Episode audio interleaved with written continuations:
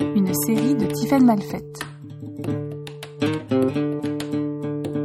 Premier épisode. Myrna. Pourquoi tu ne t'es pas mariée? Je cherchais l'amour.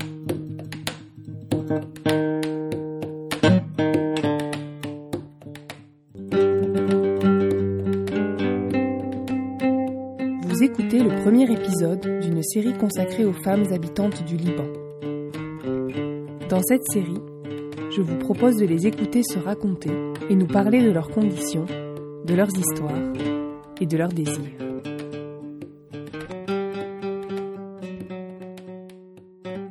Bonsoir Tiffany, ça va?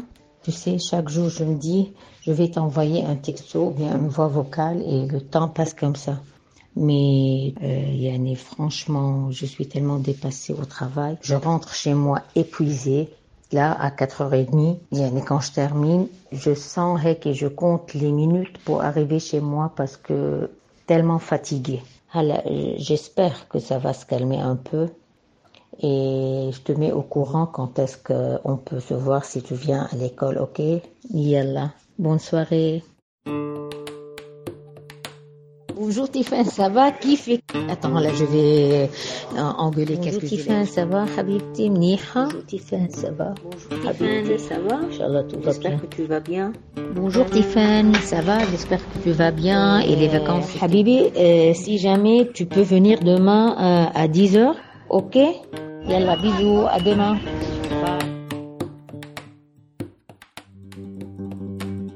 Ça n'a pas été une mince affaire de rencontrer Myrna. Près de deux mois d'échanges de messages quasi quotidiens ont été nécessaires pour parvenir à organiser notre entretien. Myrna est surveillante au lycée français de Tripoli. C'est là que nous nous sommes rencontrés à l'automne dernier. À ce moment-là, la crise économique qui frappe le Liban depuis deux ans bouleversait la vie quotidienne, en raison notamment de pénuries d'essence qui bloquaient tous nos déplacements.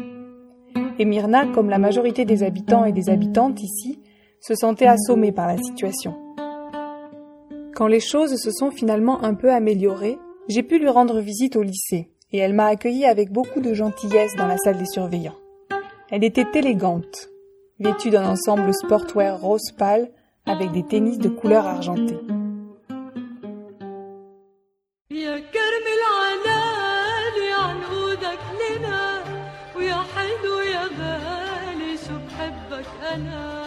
يا كرم العلالي عنقودك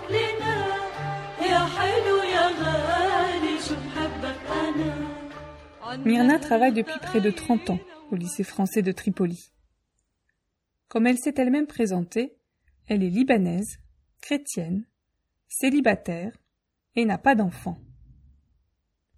Outre la nationalité et la religion, qui sont des éléments fondamentaux de l'identité d'une personne au Liban, le statut marital joue aussi un rôle très important. La question Es-tu marié? Rapidement suivie de As-tu des enfants?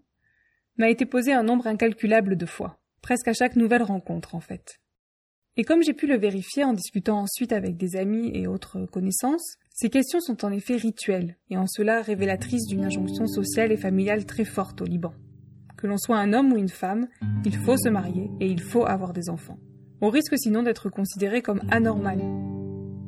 Cette pression n'est cependant pas la même selon les générations, les régions géographiques, les classes sociales ou encore le niveau d'éducation. Et quant à la religion, il est assez difficile de trouver des données objectives. De manière générale, les chrétiens trouvent les musulmans plus rigides et inversement. Quoi qu'il en soit aujourd'hui, il semble beaucoup plus facile d'être un ou une jeune célibataire, voire même d'être installé en concubinage, lorsque l'on vient d'un milieu social aisé à Beyrouth.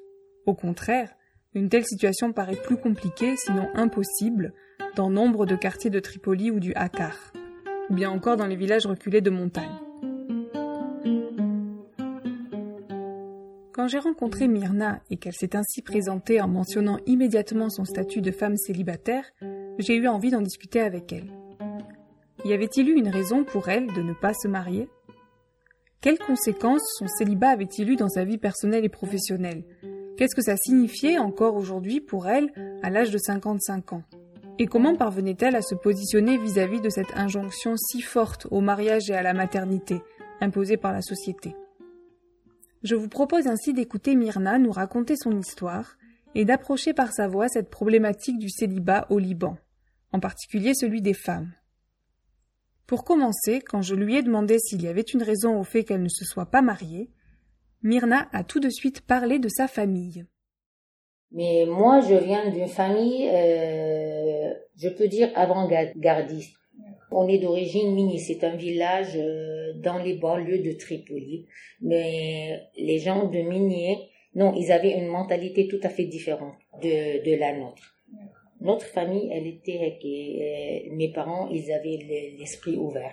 Par exemple, là, on était dix, tous on était dans des écoles privées et la majorité était dans des universités privées. Tous les parents ne font pas ça. Ils ne s'intéressent pas à l'éducation. Et mes parents, je t'ai dit, on est une famille plus ou moins avant-gardiste ou bien ouvert parce que quand j'avais 18 ans, je suis tombée amoureuse d'un, d'un type, d'un, d'un, d'un garçon, d'un homme et je voulais me marier quand je termine, à 21 ans. Ma mère, je ne sais pas si elle avait tort ou bien raison, elle m'a dit, tu vas te marier à 21 ans, tu ne veux pas travailler, tu ne veux pas te réaliser, te, te, te je sais pas quoi. Elle m'a pas obligée de rompre la, la, relation, mais moi je pensais à ça parce que là, c'est, c'est ce qui existait dans mon arrière-pensée. Oui, on est une famille qui, les femmes travaillent, doivent travailler, doivent être dépendantes, tout ça, tout ça, tout ça. Donc, euh, et ça n'existait pas dans toutes les familles. Dans le village de mon de mon père, les femmes étaient analphabètes. Même l'héritage, c'est pour les garçons, pas pour les femmes. Mais dans chez mes grands-parents, du côté paternel, maternel, non, c'était pas le cas. On est à égalité. Donc, euh, notre famille n'est pas un critère. Par exemple, ma mère, elle a le brevet français. Tu parles de de 50, 60 ans en arrière. Le père de ma mère, aussi il était avant-gardiste. Il, euh, il retenait le Coran, pourtant il est chrétien. Tu vois? Parce qu'il aimait ça. Il était le premier à, acheter, à s'acheter une radio. Il disait dans le village, allez, on va aller, il s'appelait Shhadi, son prénom. On va aller chez Shhadi pour écouter. Il a acheté je ne sais pas quoi où on peut écouter ce qui se passe. Il y a euh, on était chanceux d'appartenir à cette famille-là. Mm. Mais c'est, euh, ça ne veut pas dire que toutes les familles sont comme ça, mais ça ne veut pas dire que les familles ne sont pas comme ça, tu vois. Myrna vient donc d'une famille avant-gardiste, comme elle dit, ce qui a pu lui permettre de chercher son chemin en dehors de la voie toute tracée du mariage. Il faut imaginer qu'à Tripoli, il y a 35 ans, c'était assez atypique. Bien sûr, il existe beaucoup de femmes célibataires dans la génération de Myrna, mais que son célibat relève en partie d'un choix de vie, cela est plus surprenant. Myrna a fini ses études de droit social et à 21 ans, elle a commencé à travailler comme responsable d'un centre médico-social à Tripoli. Elle était bien rémunérée et avait des responsabilités intéressantes. Mais se sentant finalement un peu trop jeune pour affronter les graves difficultés rencontrées par les patients et patientes du centre, elle a décidé de partir en France. Elle y a obtenu une équivalence de diplôme et souhaitait y poursuivre sa carrière d'assistante sociale. Mais l'expérience ne lui a pas beaucoup plu. Voici ce qu'elle m'en a dit alors que la cloche de la récréation venait de sonner. Donc j'ai voulu voyager parce que pour moi la France, j'étais, j'y étais, j'ai fait cette année, j'ai eu mon diplôme mais j'ai pas aimé. Parce que même la nature des problèmes que j'ai vus là-bas, y en a pas j'étais pas convaincue, c'était bizarre et étrange pour moi parce qu'une fille par exemple euh, qu'on connaît pas son père, ça n'existait pas chez nous. Nous comment ça on connaît pas le père de telle fille? J'ai pas voulu. Je suis retournée ici, j'ai travaillé, je suis restée un an sans travail. Et puis j'avais deux offres, ou bien travailler ici, ou bien travailler avec une députée euh, sa représentante à Akka dans les projets de sociaux. Puis je me, euh, ma mère, elle était toujours vivante. J'ai senti qu'elle aimait que je sois là. Et moi, je ne veux pas travailler. Et nous, j'aime pas dire je travaille parce que ici au Liban c'est comme ça. Je travaille chez quelqu'un. Non, je ne travaille pas chez quelqu'un. C'est anonymat. Je, donc j'ai choisi ici. Mais franchement, j'aime beaucoup le lycée parce que la nature de mon travail, non, j'aime pas. J'aime pas, mais parce que je sens que j'ai plus de capacité à donner Mais là, ça va. Et puis, je me suis dit que la vie d'un, l'être humain se divise en deux. Le travail, le côté travail, tout ça, et côté social, ça veut dire affectif, tout ça, tout ça. Donc, je me suis dit, ma vie professionnelle, ça va, mais c'est pas ce que je veux. Donc, je vais prêter attention sur ma vie affective. Et c'était du gâchis parce que je ne choisis pas bien. Les prétendants sont du niveau social, tu peux pas imaginer, un haut niveau social. Et quand je tombais amoureuse, je tombais n'importe qui. Tu vois, j'avais, j'étais schizophrène peut-être. donc, euh, donc je, je suis arrivée à même je dis ça à mes copines ou bien il y a qui venait prendre mon avis des copines plus jeunes. Je leur dis mettez toute votre attention sur votre vie professionnelle parce que ça dépend de vous. Mais la vie affective, ça dépend de toi et d'un autre, d'une autre personne. Donc euh, toi t'es bien, peut-être lui non, ou bien le contraire. Donc non, et si ça va arriver, ça va arriver. Ça ne veut pas dire, comme on dit ici, elle a passé toute sa vie à, travailler, elle a oublié sa vie active. Non, c'est pas, ah pour moi, c'est pas vrai.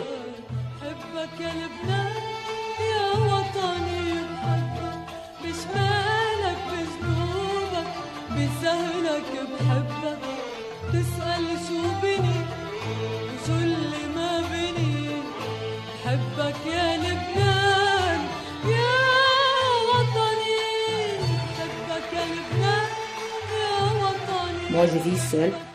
Mes parents sont décédés. Moi, je vivais avant avec mon frère comme ça parce qu'il n'était pas marié. Une fois qu'il est marié, je lui dis non, c'est pour ma liberté votre liberté. Je ne veux pas rester avec vous. J'avais un, autre, un autre appartement, il y en a au-dessus. Donc, je vivais et depuis, je suis seule. À Tripoli, peut-être, moi, ça fait plus que 15 ans. J'étais la première à avoir un frère, tout ça, qui vivait seul. Parce que quand même, d'habitude, euh, la, la, femme non mariée, elle est obligée de vivre avec son frère. Parce que ça ne se fait pas qu'elle vit seule. Ah là, ça commence à changer. Quand même, côté argent, c'est pas facile. Qu'elle aurait un, appartement à elle, tout ça, subvenir ses besoins, si elle ne travaille pas. Donc, euh, pour moi, c'était pas difficile. Je vis euh, selon mes convictions, les convictions de la famille. Ok, peut-être si mes parents sont vivants, je ne sais pas, mais à, cet âge-là, je peux vivre seul. Dans notre mentalité, la mentalité de ma famille. Tu vois? Myrna a donc choisi et assume de vivre seule depuis l'âge de 30 ans. Comme elle l'a mentionné, cela ne l'a pas empêchée non plus de vivre quelques histoires d'amour. Elle n'est ainsi pas vraiment ce qu'on entend encore parfois appeler une vieille fille. Je lui ai alors demandé si, en raison de ses choix et de sa vie amoureuse assumée, elle avait eu à subir une quelconque pression ou des commentaires malvenus, ou bien si elle avait souffert du regard des autres.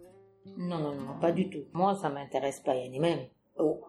Euh, par exemple, moi, j'avais un petit ami, il venait chez moi. Il est, il est à l'étranger, il venait chez moi. Ici, ça ne se fait pas? C'est pas que je suis contre courant, non. Mais ma vie privée, ça m'appartient. Et déjà, dans l'immeuble, dans le quartier, parce que tout le monde se connaît, même à Tripoli, tout le monde se connaît, même au Liban, tout ça. Les gens savaient comment je pense, comment je, ma vie, ma vie quotidienne. Ça veut dire, je ne suis pas un contre-courant dans des choses. Ok, c'est ma vie privée. Parce qu'en dehors, je suis tellement respectueuse, euh, vous voyez, et ne sait pas, non. À chaque moment, il y a quelqu'un qui vient à mon appartement et qui sort. Par exemple, là, dans l'immeuble avant, il y avait un, euh, un homosexuel, un gay, qui, est, qui a loué un appartement où il était lui un peu excentrique, tu vois, tout ça, il aime se montrer. Donc, ils ont ramené la police. L'immeuble, non, on veut pas ça. Où il était exclu. Moi, non. C'est pas comme je te dis. Chaque jour, il y a quelqu'un qui, qui vient chez moi, qui, euh, un, un homme déterminé, elle a une mauvaise réputation. Non, tout le monde me respecte et disent non. Ils ne disent pas, ils n'osent pas dire. Parce que c'est ma façon de parler, ils n'osent pas dire. Ils savent que non, ça ne va pas passer avec moi euh, comme ça. Cette anecdote et la différence que fait Myrna entre sa propre expérience et celle de cet homme homosexuel me semble importante. Myrna mentionne en effet l'idée de respectabilité, une notion que j'ai beaucoup retrouvée dans mes recherches autour de la figure de la femme seule, qu'elle soit femme célibataire, mère célibataire ou encore divorcée non remariée. Être une femme non mariée et choisir comme Myrna de vivre seule, et non avec ses parents ou ses frères et sœurs, implique aussi un certain nombre de contraintes, afin justement de conserver le respect des gens. En ce sens, encore aujourd'hui, une femme divorcée reste difficilement acceptée par la société et peut subir des discriminations importantes dans son accès au logement ou au travail. De même, comme me l'a rapporté une amie qui a décidé de vivre seule, de manière indépendante, une jeune femme célibataire doit souvent affronter certaines sollicitations déplacées de la part des hommes. Et c'est sans compter les mères célibataires qui, elles, doivent suivre de véritables parcours de combattantes pour trouver leur place dans la société, dans leur quartier et gagner le respect des gens, comme pour effacer cette tâche originelle d'un enfant né hors mariage. Par ailleurs, l'homosexualité est encore considérée comme un crime au Liban où l'article 534 du Code pénal punit d'un mois à un an d'emprisonnement et jusqu'à 650 dollars d'amende les relations dites contre nature. Rapprocher ainsi, même un peu inconsciemment, comme le fait Myrna, le statut de la femme seule et celui d'une personne homosexuelle potentiellement pénalisable, en dit long aussi sur la manière dont la société civile et le droit libanais envisagent la femme. Il ne faut pas oublier que le Liban est un pays fondé sur un système juridique profondément patriarcal, où la femme est toujours sous la tutelle d'un homme, que ce soit son père, son mari, son frère, etc. La femme seule est donc toujours, aux yeux de la loi libanaise, une anomalie sociale. Enfin, même si les mœurs évoluent dans la société contemporaine libanaise et avec elles lentement la loi, on peut l'espérer, encore une fois cela dépend vraiment beaucoup du contexte social et géographique. Cela étant, j'ai continué à interroger Myrna sur le regard des autres vis-à-vis plus précisément de son statut de célibataire et à l'inverse sur sa propre vision du mariage. être seul, euh, euh, il me pose pas cette question, mais par exemple, t'es marié? Non.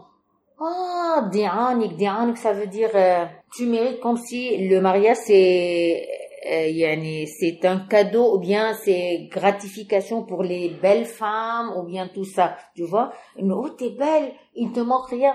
Ces hommes-là sont aveugles. Je leur dis non, ils ne sont pas aveugles. Moi, je ne veux pas. C'est pas ils sont aveugles, non. Moi, à un certain moment, non, je ne veux pas. Ce sont les hommes ou les femmes qui te disent ça? Femmes et les hommes et les femmes. Et les femmes aussi. Et les femmes aussi, oui, avec les aînés, les, les, les vieilles femmes. Donc, eh, ça me gênait, avant ça me provoquait, non. Parfois, le mariage, c'est, ça ne cause que des ennuis. Non. Pourquoi t'es pas marié? Je leur dis, je ne pense pas à ça. Parce que quand vous me posez cette question, pourquoi t'es pas mariée, comme si vous me posez la question, pourquoi tu es toujours vivante, je ne sais pas.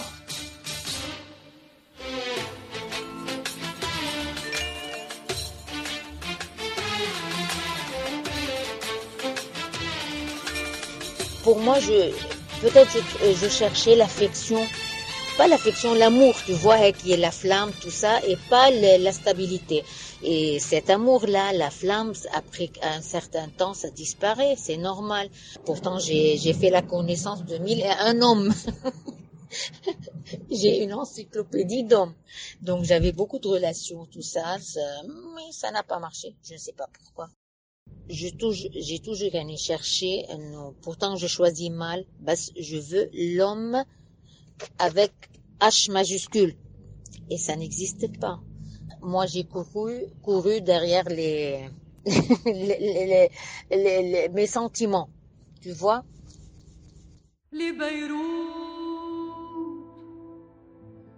من قلبي سلام لبيروت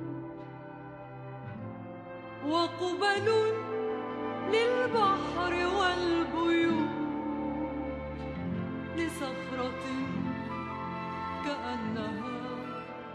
Suite à ce petit intermède de Myrna, enregistré depuis sa voiture peu de temps après notre rencontre, nous voici de retour au lycée. Myrna vit seule, est indépendante financièrement et en retire une grande fierté, nous dit-elle. Néanmoins, ce n'est pas si simple. Mais parfois, je sens moi fatiguée parce que là, on est dans une société où l'homme, on s'appuie sur l'homme. Et moi, je suis pas contre. Tu vois, parce que là, après cet âge-là, je, je veux être le pied d'une chaise. Je fais la traduction, le pied d'une chaise, et je ne veux pas travailler, je ne veux pas me fatiguer. J'en ai marre. vois, parce que ici, les femmes, aussi, ça dépend des religions, des niveaux sociaux, des familles, tout ça. Et il y a des, des femmes qui ne travaillent pas. Mais ça ne veut pas dire qu'ils n'ont pas la tête pour euh, réfléchir ou tout ça. Ils ne sont pas respectés. Mais c'est la façon de vivre. L'homme fait tout.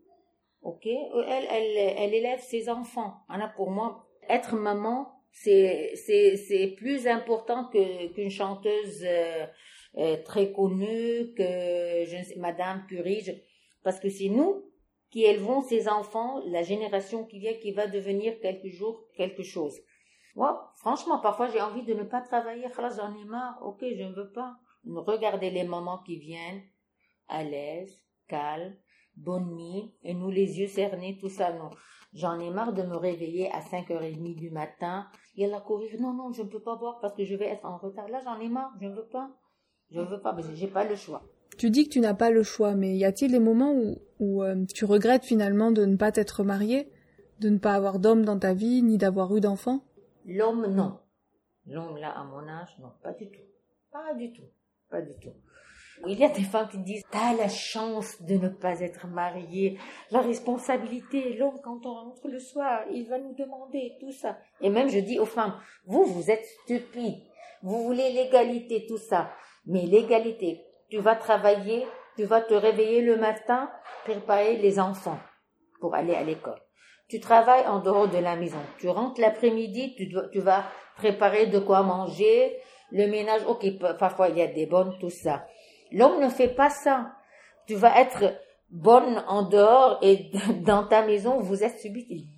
Donc, mais l'enfant, je ne sais pas. Parfois, je, oui, je regrette, parfois non. Parfois, je, je me dis, tu sais, si ma famille, Yann et mon frère, ma soeur, ils sont là avec leurs enfants, les, les petits-fils, les petites-filles, euh, ça sera mieux parce que j'aime être entourée par ma famille, parallèle, pas, tu vois, parfois, non, je regrette, je t'ai dit, je ne regrette pas l'homme, ok, parce que si je veux un homme, oh, dans ma vie privée, je peux l'avoir, c'est pas, je suis pas obligée d'être mariée, là.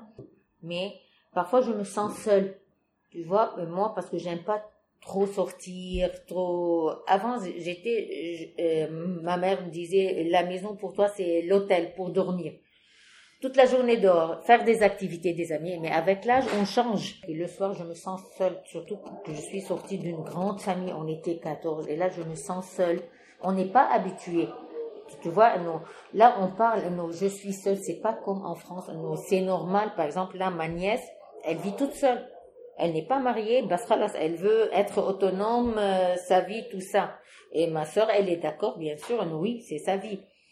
C'est, ça fait partie de leur vie là-bas. Ici, non. Tu vois, je sens seulement que je me sens seule le soir. Nous, d'habitude, c'est ma soeur, ma nièce, on va l'une chez l'autre, tu vois, il y a ces, visites. Et euh, donc, en France, il n'y a pas ça. Donc, tu sens pas, tu te sens pas gêné ou bien... Euh, euh, non, rien, plus ou moins. Donc, c'est ça, je regrette. De ne pas avoir ma famille, mes sœurs là, mon frère là, ses enfants, tout ça. Plus que euh, ne pas avoir des enfants. Tu vois, parce que ça peut combler, yani, leur euh, présence, leur euh, à côté de moi, ça, ça comble. Mais les enfants, ça dépend. Pas toujours. Non, Comme, comme ma. Oui, oui, je peux rien entendre. Je, je dis, je ne peux pas voir un type, un être vivant qui marchait sur deux pieds. Je ne peux pas. Donc, euh, tu vois, c'est... Et, ma soeur, qui pour rigoler, dit, ne regrette rien. T'as mes, t'as mes filles, mes enfants. Tu les gâtes, tout ça, et après tu les envoies chez moi. C'est ça. Je les gâte et après...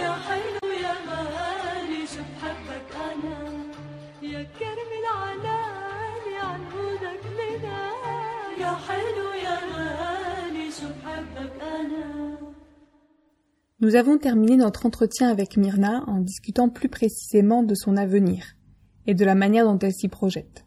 Aujourd'hui, elle aimerait surtout pouvoir s'arrêter de travailler et prendre sa retraite anticipée. Euh, je pense, bah, c'est entre nous.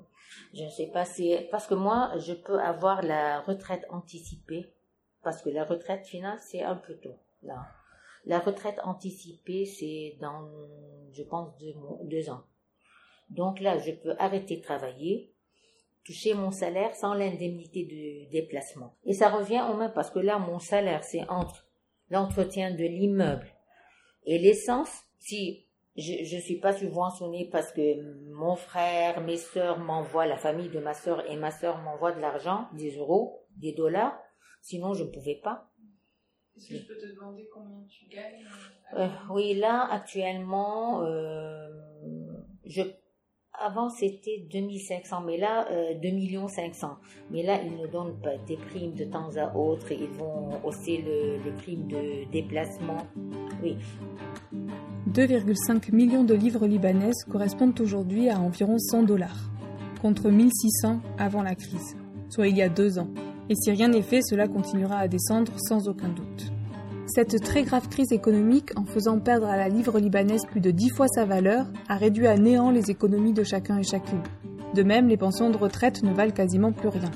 Chaque travailleur travailleuse au Liban peut habituellement recevoir ses indemnités de retraite soit en une seule fois, soit de manière mensualisée. J'ajoute en passant que le système de retraite libanais est extrêmement inégalitaire, parcellaire, et beaucoup de personnes âgées ayant pourtant travaillé toute leur vie se retrouvent sans pension aucune. Néanmoins, avant la crise, la plupart des gens qui pouvaient bénéficier de la retraite choisissaient la première option, l'indemnité en une seule fois. Mais désormais, avec la dévaluation de la livre, cela n'a plus vraiment de sens.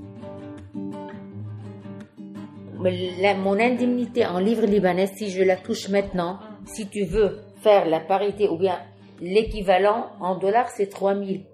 Avant, avant la crise, c'est presque 60 000. Tu vois, c'est tout ça ne nous rend pas heureux. On n'est pas heureux parce que rien qui nous fait, qui nous rend heureux. rien. Pas de médicaments, salaire nul. Après 29 ans, je suis censée là être, euh, me reposer. Tu ne peux pas. Tu ne peux pas. Toute notre, on va penser si on va acheter quelque chose. Là, on peut pas. Avant, je pensais moi en tant que célibataire, j'ai pas de responsabilité, je peux tout faire. Là, non c'est pas, ça ne relève pas seulement parce que je suis femme, non. On peut pas prévoir, on peut pas on, fait de notre mieux. Qu'est-ce qu'on peut faire? On fait. On est, on est des survivants. Mais ça va, ça va, ça va.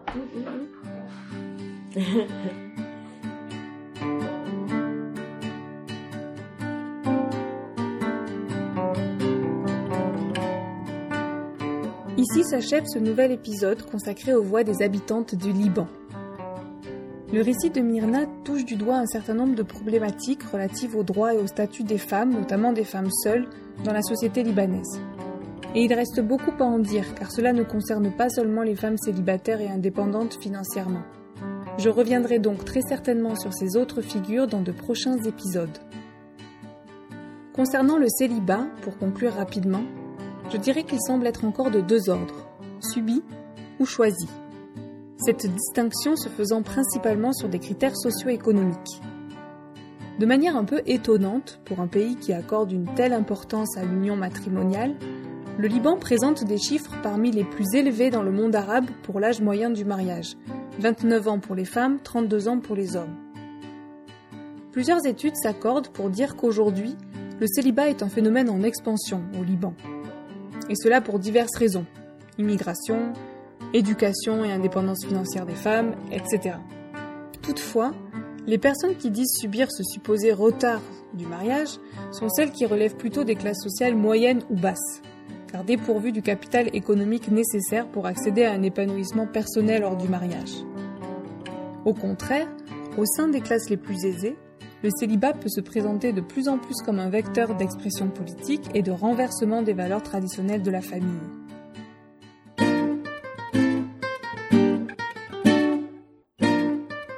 C'était Les Habitantes, une série de podcasts par Tiffaine Malfette. Un immense merci à Myrna pour sa gentillesse, sa générosité et sa patience. Merci aussi à Clément Pérez pour la composition des musiques originales et merci à vous d'avoir écouté jusqu'au bout cette voix libanaise. Je vous dis à très bientôt pour de nouvelles rencontres, Inch'Allah.